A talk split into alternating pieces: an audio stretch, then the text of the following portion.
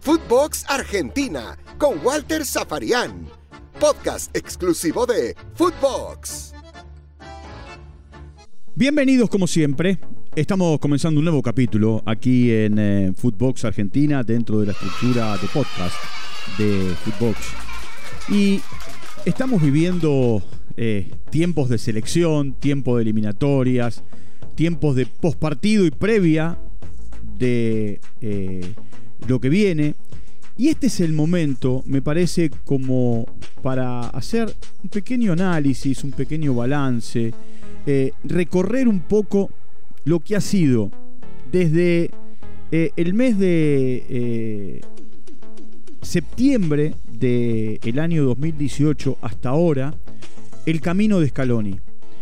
Ese Scaloni que cuando terminó el Mundial de Rusia, fue nominado primero como técnico de la selección sub-20. Recordemos, hagamos un pequeño repaso. Scaloni era colaborador de San Paoli, eh, lo hacía en Sevilla, era parte de la estructura de quienes observaban rivales y trabajaban con el entrenador.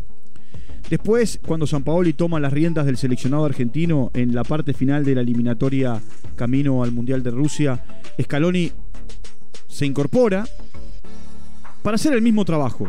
Lo hace en los tiempos de eliminatoria, en los tiempos de amistosos y también, por supuesto, en eh, esos eh, partidos que la Argentina jugó en, eh, en suelo ruso. Una vez terminado el Mundial, San Paoli se va del seleccionado. Becasese, que era su colaborador más inmediato, todos son temas para eh, otros podcasts y, la relación de San Paoli con Becasese. Pero digo, Becasese deja el seleccionado sub-20 y vuelve a Defensa y Justicia. La Argentina tenía que ir a la Alcudia a jugar un torneo eh, que ya estaba preestablecido.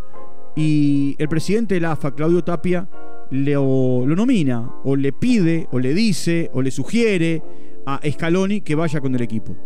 Scaloni va acompañado por Pablo Aymar, que en ese momento era técnico de la sub-17. El torneo se jugó en Valencia. Allí Aymar es, eh, iba a decir dueño y señor. No, es local, eh, por todo lo que hizo con el Valencia y todo lo que consiguió. Eh, y era el técnico de la seleccionado sub-20. La estructura era Escalón en la sub-20, Aymar en la sub-17 y en la sub-15 Placente colaborando con Aymar en la 17. El tema es que la Argentina buscaba bien arriba, el reemplazo de San Paoli. Se pensó en Simeone, Simeone dijo que no era el momento. Se pensó en Pochettino, que en ese momento estaba en Tottenham y también dijo que no en ese momento. Algún eh, eh, medio de comunicación sugirió a partir de una conversación con el presidente de la AFA que eh, Gustavo Guardiola, e imposible a partir de lo que el catalán gana y, y tampoco porque me parece que el fútbol argentino hoy en el seleccionado no, no aceptaría un técnico extranjero. Se llame como se llame. Me da la sensación, ¿no?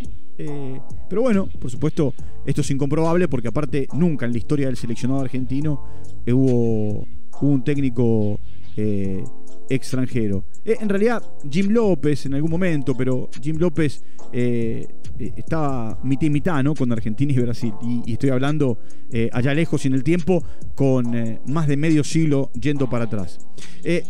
Entonces, Scaloni toma las riendas como nadie aceptaba o no encontraban el entrenador que querían.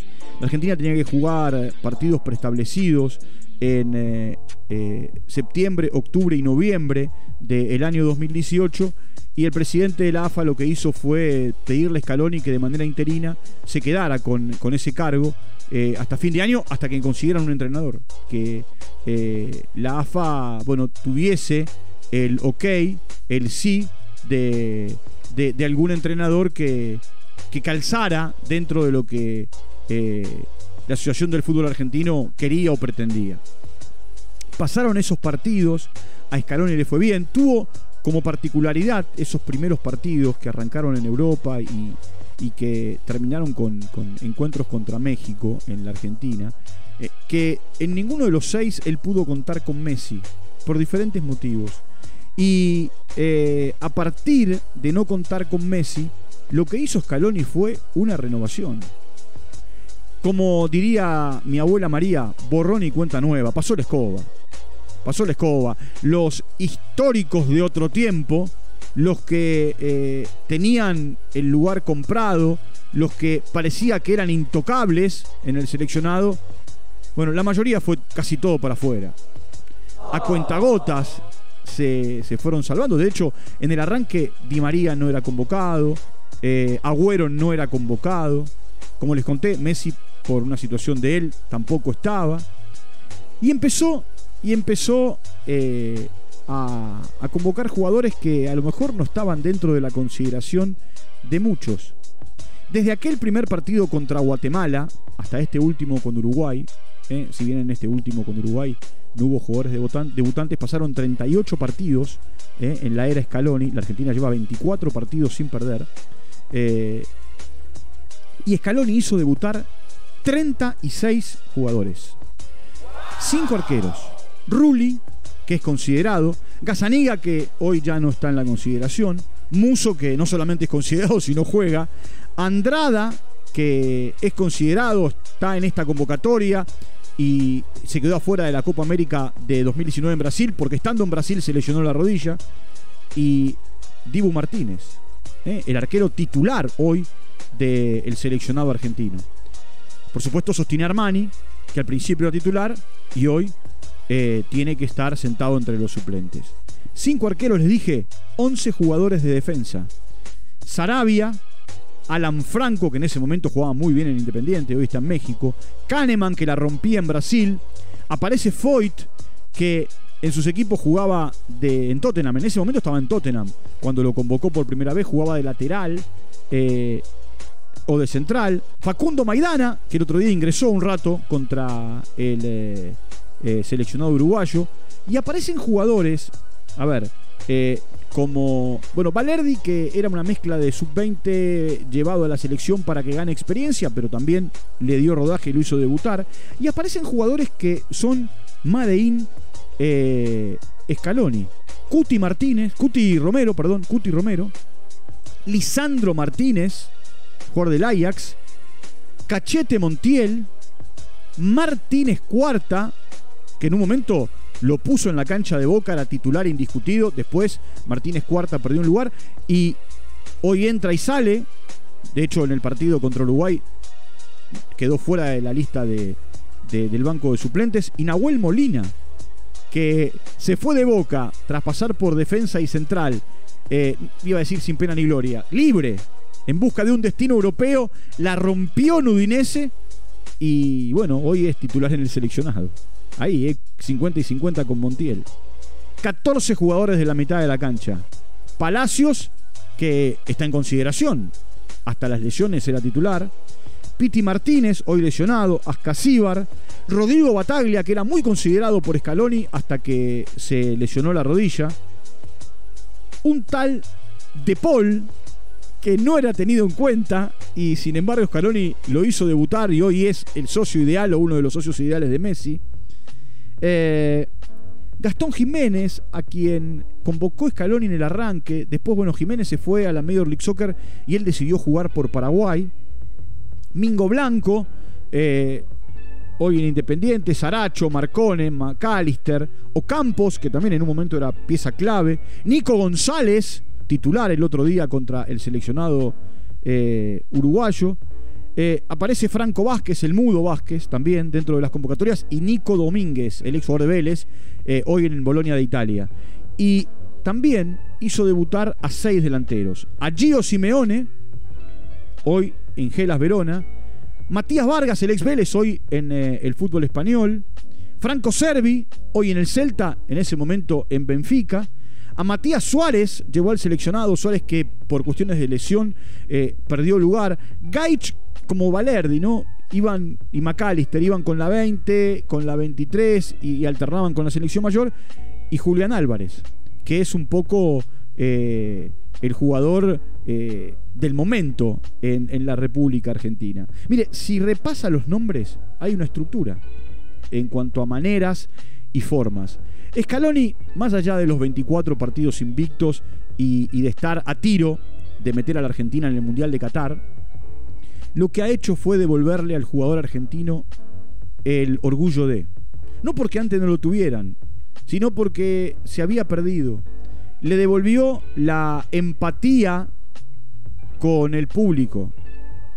Y de vuelta, ¿eh? De los jugadores con la gente y de la gente con los eh, futbolistas. No solamente por el aliento de jugadores que antes eran silbados, como por ejemplo Di María, y hoy es eh, en el aplausómetro después de Messi el más ovacionado, sino también la historia de cuando el equipo hace la entrada en calor dentro del campo de juego, eh, que los jugadores levantan la mano y saludan.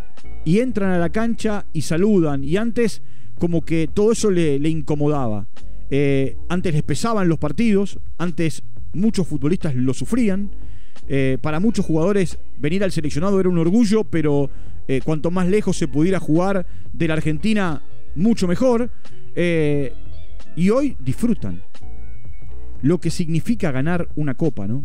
Lo que significa ganar eh, un torneo, lo que significa sacarse la mochila. Con un técnico que en el arranque era mirado de costado por el 99,9% de la sociedad eh, argentina, la futbolera, por supuesto, el periodismo. Hubo periodistas en la Argentina que cuando Scaloni fue nominado eh, en marzo del 2019 para dirigir hasta la Copa América de Brasil, eh, empezaron a averiguar y a investigar si realmente era entrenador y dónde había hecho el curso, en, eso que se llama UEFA Pro en, Europa. Y, bueno, él con trabajo, en silencio, con un grupo de colaboradores en los que se apoya y mucho, el ratón Ayala, Pablo Aymar, eh, Walter Samuel, todos futbolistas con mucho sentido de pertenencia en el seleccionado argentino, placente. Eh, bueno, lo que lo que ha hecho Bernardo Romeo como director deportivo o secretario general de todos los seleccionados juveniles. Eh, lo que ha hecho Scaloni fue en silencio trabajar, nominar jugadores. Me acuerdo que hasta se, burlaban de él porque andando en bicicleta se cayó y se lastimó eh, y se convirtió en meme. Y hoy Scaloni es, me parece, una de las personas más respetadas de la Argentina. En todo sentido lo digo, en todo sentido. Eh, en el sentido de eh, cómo juega el seleccionado, de cómo responde la gente con él, la famosa escaloneta. Bueno, esto es un tema periodístico y, la gente lo tomó. Que de la mano de, de Scaloni la vuelta vamos a dar. Que de la mano del lío Messi la vuelta vamos a dar. Algo que en otro tiempo era imposible. Era imposible. Quiero agradecerle los datos de los jugadores debutantes en el seleccionado argentino a mi querido amigo Silvio Baverino, que debe ser el mejor estadígrafo que tiene la República Argentina. Y, bueno, él me ayudó hacer una recopilación de, todos estos nombres, estos 36 nombres que Scaloni hizo debutar en, eh, este tiempo, desde septiembre del 2018 hasta, hasta ahora. Eh, tres años al frente del seleccionado argentino, 38 partidos, como les dije, 24 sin perder. Argentina va a jugar con Perú el próximo jueves. En busca de un nuevo triunfo, de cumplir el objetivo. El objetivo primordial era 9 de 9, no se va a poder porque Argentina empató de visitante con Paraguay y va en busca de 7 de 9. Para con esos 7 de 9 en esta segunda eh, ventana y sumando los 6 que consiguió de 6, porque el partido con Brasil, bueno, va a quedar en la nada, ya les dije. Eh, buscará sumar 13 y de esa manera acercarse directamente a la Copa del Mundo.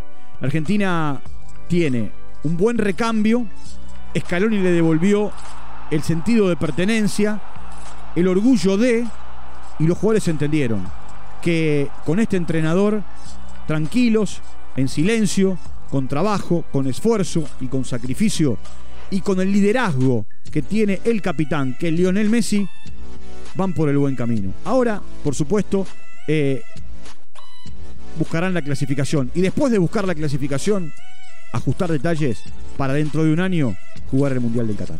Eh, vamos a reencontrarnos mañana, ya con más cosas eh, de la Argentina. Seguramente hablará Scaloni y prepararemos todo lo que tiene que ver con el partido previo frente a Perú. Y como les digo siempre, allí estamos en Spotify.